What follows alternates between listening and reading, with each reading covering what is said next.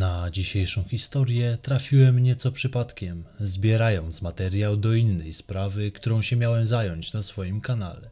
Zaintrygowała mnie ona na tyle, że to właśnie jej opracowaniem postanowiłem się zająć. Zapraszam na podcast. Mariola i Wiesław Makarewiczowie to małżeństwo mieszkające we wsi w Nisznice Kolonia. To mała wioska położona w województwie lubelskim. Znajduje się ona około 40 km na południe od Białej Podlaskiej. Kiedyś, w latach, o których będę opowiadał, wieś leżała na terenie województwa bialsko-podlaskiego. W roku 1992, kiedy miejsce miały wydarzenia, o których opowiem, Mariola miała 28 lat, Wiesław 31. Kobieta była już wcześniej w związku małżeńskim. Jego owocem było dziecko, dziesięcioletni już syn. Razem z Wiesławem doczekali się córki, która w roku 1992 miała 4 lata. Zdaniem byłego partnera Marioli musieli się rozwieść, ponieważ ona nie była mu wierna. Miała go wielokrotnie zdradzać, czego on nie mógł jej wybaczyć. Wiesław i Mariola wzięli ślub w roku 1990. Zamieszkali razem z dziećmi w domu matki Wiesława. Utrzymywali się z gospodarstwa rolnego. Jednak po śmierci ojca Wiesława gospodarstwo zaczęło podupadać. Mężczyzna nie radził sobie z jego utrzymaniem. Prócz tego para zajmowała się także handlem obwoźnym. Kupowali różnego rodzaju artykuły, w tym artykuły gospodarstwa domowego i sprzedawali je z zyskiem na pobliskich bazarach. Mężczyzna nie stronił od alkoholu po którego wypiciu zdarzało mu się wszczynać awantury. Często w ich wyniku kobieta wyjeżdżała do swojej matki na kilka dni. Po jakimś czasie wracała, gdy mąż obiecywał poprawę. Małżeństwo miało do spłacenia kredyt, który znacznie obciążał ich domowy budżet. Dwa lata wcześniej Wiesław wziął pożyczkę na zakup tarpana. Spłata rat okazywała się być jednak trudniejsza niż przypuszczał. To zobowiązanie zaczynało im bardzo doskwierać. Pieniędzy zaczęło brakować na wszystko, a oni szukali ich w coraz to nowszych źródłach.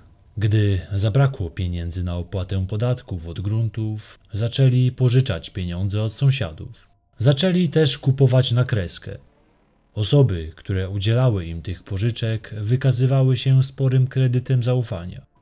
Jeden ze znajomych pożyczył Marioli pewną kwotę pieniędzy. Ta po ich otrzymaniu zażartowała, mówiąc, że może tych pieniędzy już nie odda.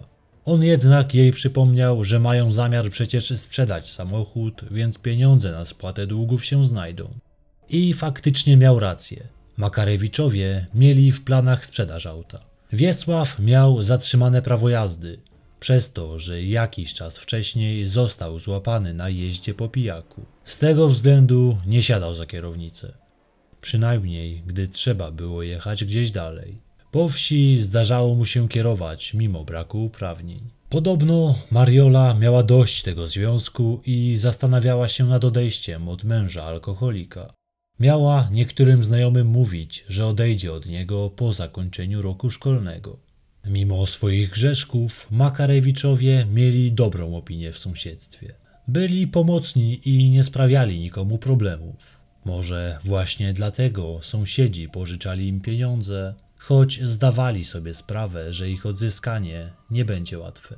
12 kwietnia 1992 roku była to niedziela palmowa.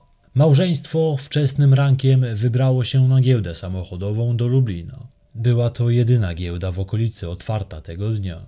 Miał ich zawieść jeden z sąsiadów. Jednak w ostatnim momencie okazało się, że zaczęła mu się prosić maciora i musiał odmówić udzielenia im pomocy. Postanowili zatem wybrać się sami. Do pokonania mieli niespełna 100 kilometrów. Udali się tam z zamiarem sprzedaży swojego dwuletniego tarpana koloru zielonego. Chcieli za niego otrzymać 45 milionów złotych.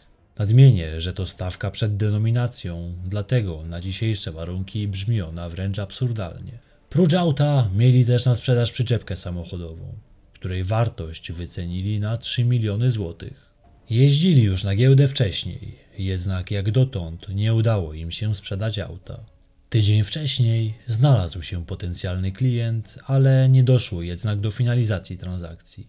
Zgodnie z ustaleniami miał się on pojawić właśnie 12 kwietnia, by dobić targu. Zatem, mimo iż sąsiad nie mógł jechać, oni postanowili wybrać się tam sami. Maria, matka Wiesława, uważała, że chcieli oni sprzedać samochód, by kupić prosięta, by dzięki nim łatwiej spłacić długi, które wcześniej zaciągnęli. Nie wiadomo, co wydarzyło się tego dnia. Czy klient się pojawił, czy też nie. Niemniej, Mariola i Wiesław nie wrócili tego dnia do domu. Pani Maria nie była tym faktem bardzo zaniepokojona. Uznała, że syn i synowa spędzili długi dzień na giełdzie i uznali, że zatrzymają się na noc u rodziny Marioli w Parczewie.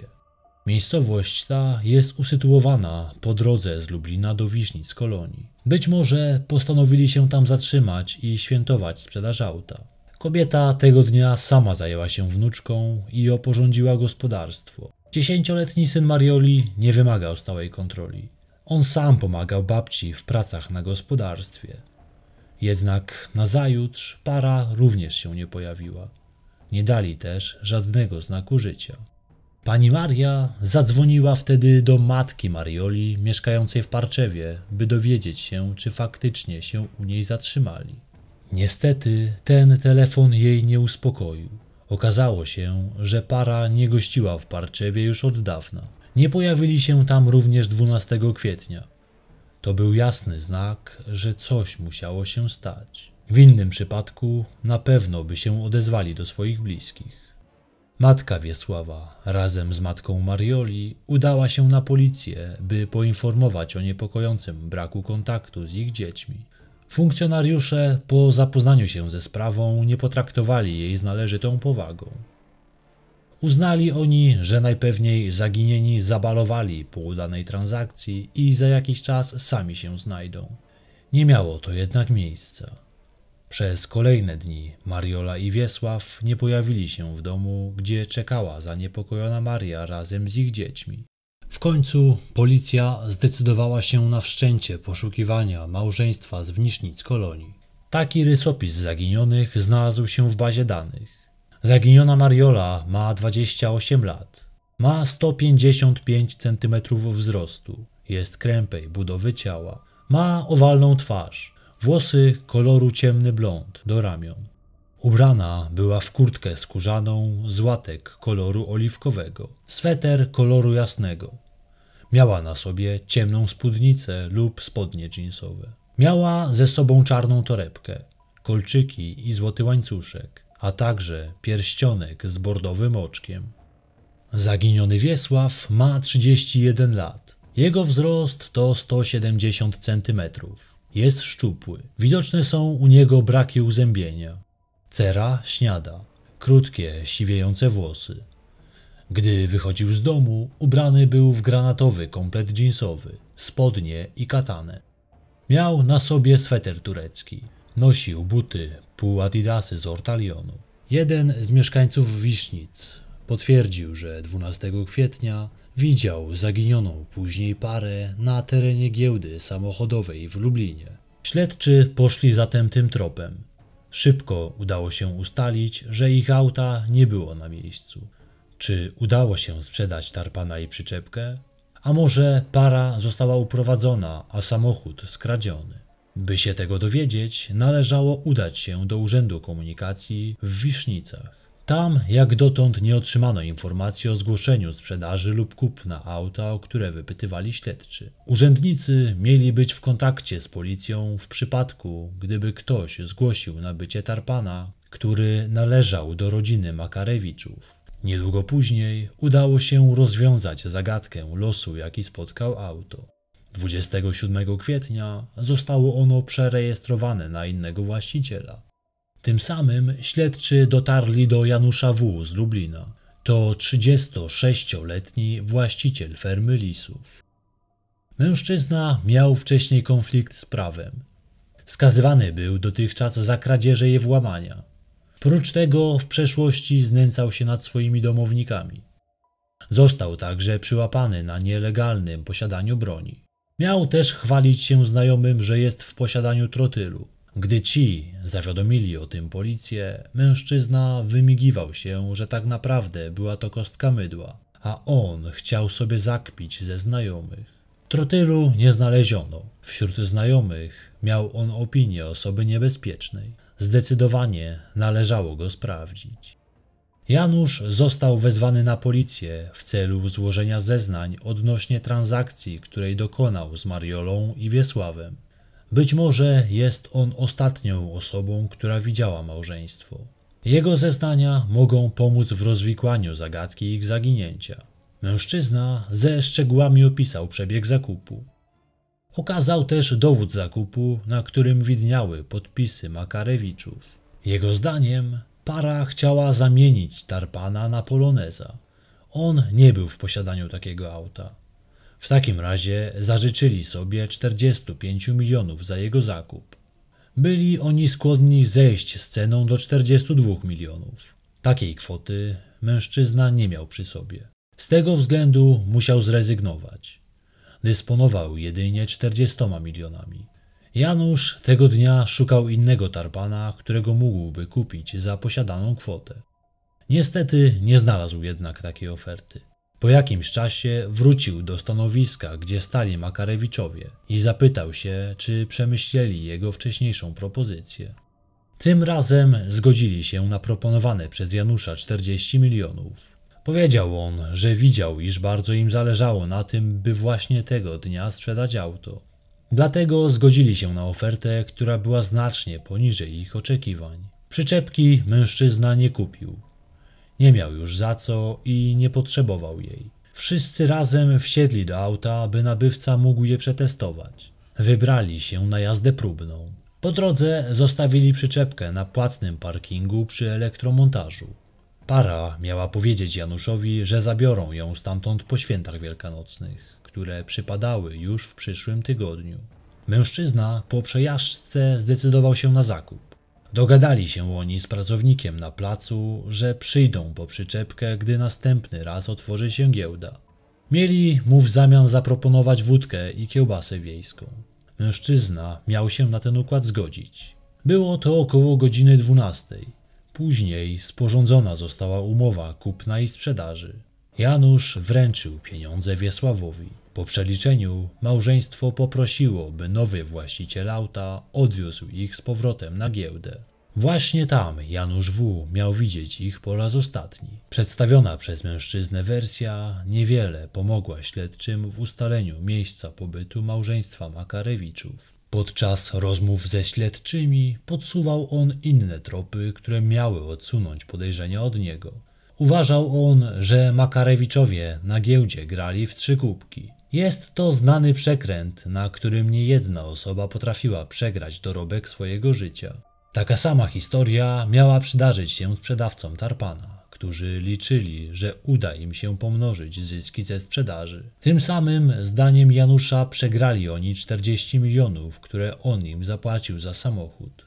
Potem kobieta miała awanturować się i krzyczeć, że została oszukana. Mówiła, że zgłosi sprawę na policję. Gracze, którzy ją oszukali, uciekli z pieniędzmi przez dziurę w ogrodzeniu. Zdaniem Janusza tę historię usłyszał od znajomego, który był tego dnia na giełdzie. Policjanci postanowili zweryfikować te rewelacje i udali się oni do mężczyzny, który miał widzieć małżeństwo grające w kubki na giełdzie 12 kwietnia 1992 roku. Ten jednak w swoich zeznaniach nie był zbyt szczegółowy. Powiedział, że pamięta jak jedna kobieta przegrała grając w kubki 40 milionów. Jego wersja brzmiała tak. Być może był to kwiecień 1992 roku. Pamiętam, że ludzie śmiali się z niej, że miała pieniądze na malucha, a chciała kupić poloneza.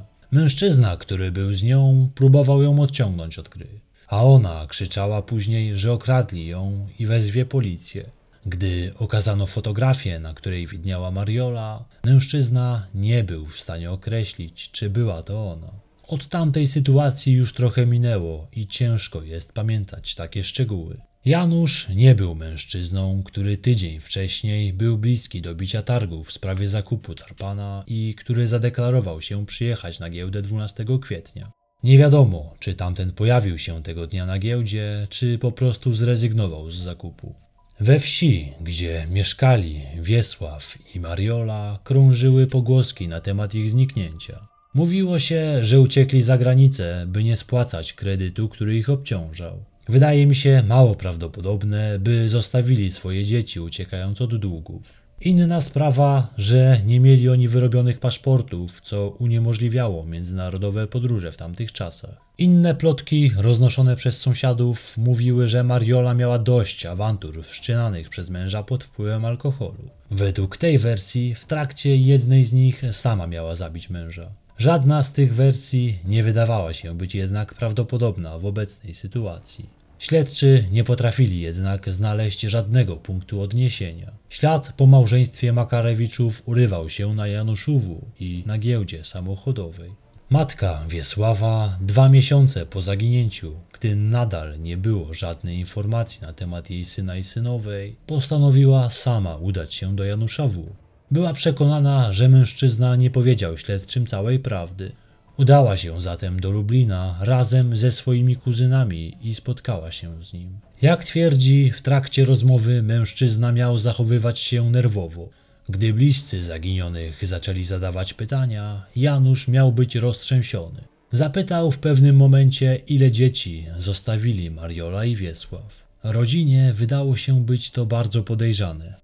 Wszystko wskazywało na to, że mężczyzna coś ukrywa. Z tej rozmowy jednak nie udało się dowiedzieć niczego, co przybliżyłoby bliskich Marioli i Wiesława do rozwikłania zagadki ich zaginięcia. Sprawa została nagłośniona w mediach. Zajął się nią Michał Fajbusiewicz w swoim programie 997. Niestety to również nie przybliżyło sprawy do jej rozwiązania. W ten sposób mijały tygodnie i miesiące. Rodzina zaginionych zaczęła coraz bardziej wątpić, że ich bliscy wrócą kiedykolwiek do domu żywi. Matka Wiesława zgłosiła się do różdżkarza z Białej Podlaskiej. Liczyła, że przy jego pomocy uda się znaleźć ciała zaginionych. Już nie wierzyła, że nadal pozostają przy życiu. Różdżkarz wskazał miejsce na mapie, gdzie jego zdaniem zakopane zostały ich zwłoki. Miało to być w lesie w okolicy Łęcznej. Jednak przekopanie tamtych terenów nie doprowadziło do żadnego przełomu. Niczego nie udało się znaleźć. Maria musiała sprzedać ziemie rolne, by spłacić ich dług. W ten sposób sprawa stanęła w martwym punkcie. Do przełomu doszło dopiero kilka lat po zaginięciu Marioli i Wiesława.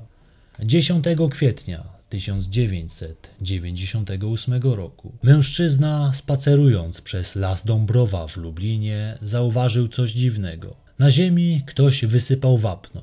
Spod niego coś wystawało. Wyglądało na to, że jest to but. Przechodzień zainteresował się tym znaleziskiem. Podszedł bliżej. Wówczas zauważył ludzką nogę wystającą z ziemi. Zorientował się, że w tym miejscu ktoś zakopał ciało. Zadzwonił na policję.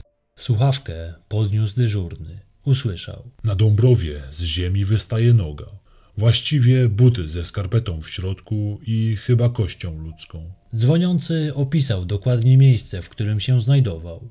Na miejsce wysłany został policyjny patrol, który miał zweryfikować szokującą informację. Dwaj funkcjonariusze spotkali tam mężczyznę, który wcześniej zadzwonił. Wskazał im miejsce, o którym mówił. Faktycznie, miał rację, był to grób. Odkopano go. Dokładniej, był to dół o długości 150 cm, szerokości 60 cm i o głębokości na 30 cm.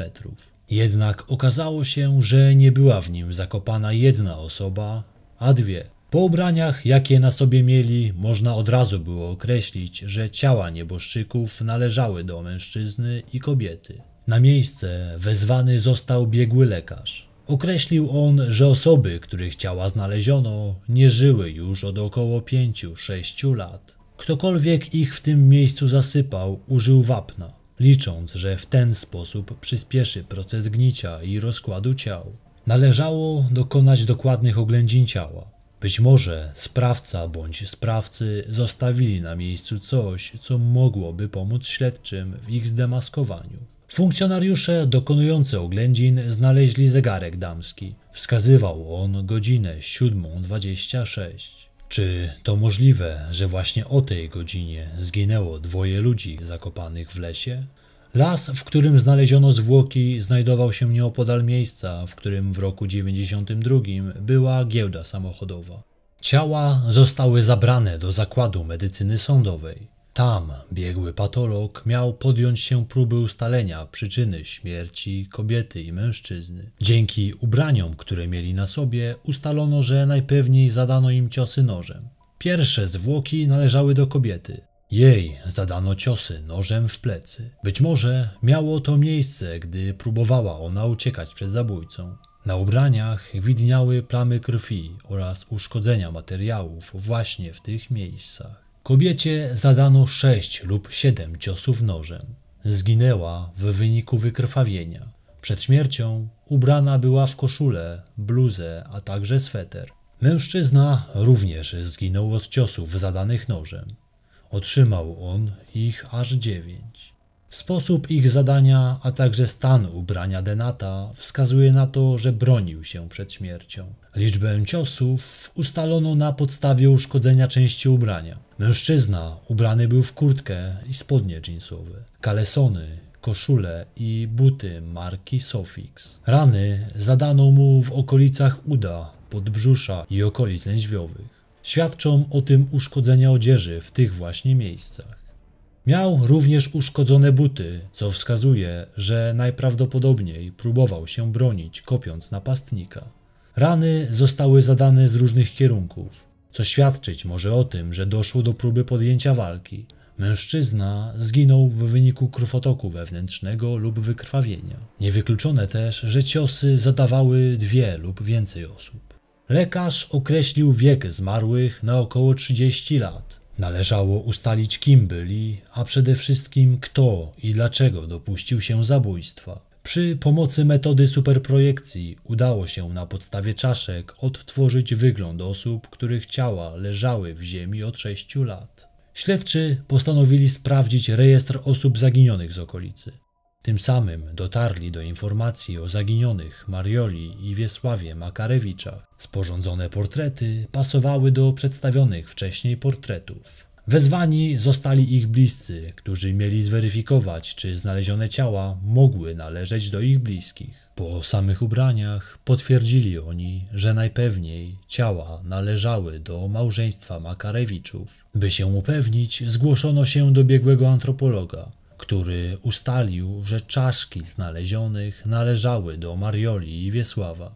Tym samym udało się ustalić, jaki los spotkał zaginioną niemalże równo sześć lat wcześniej parę.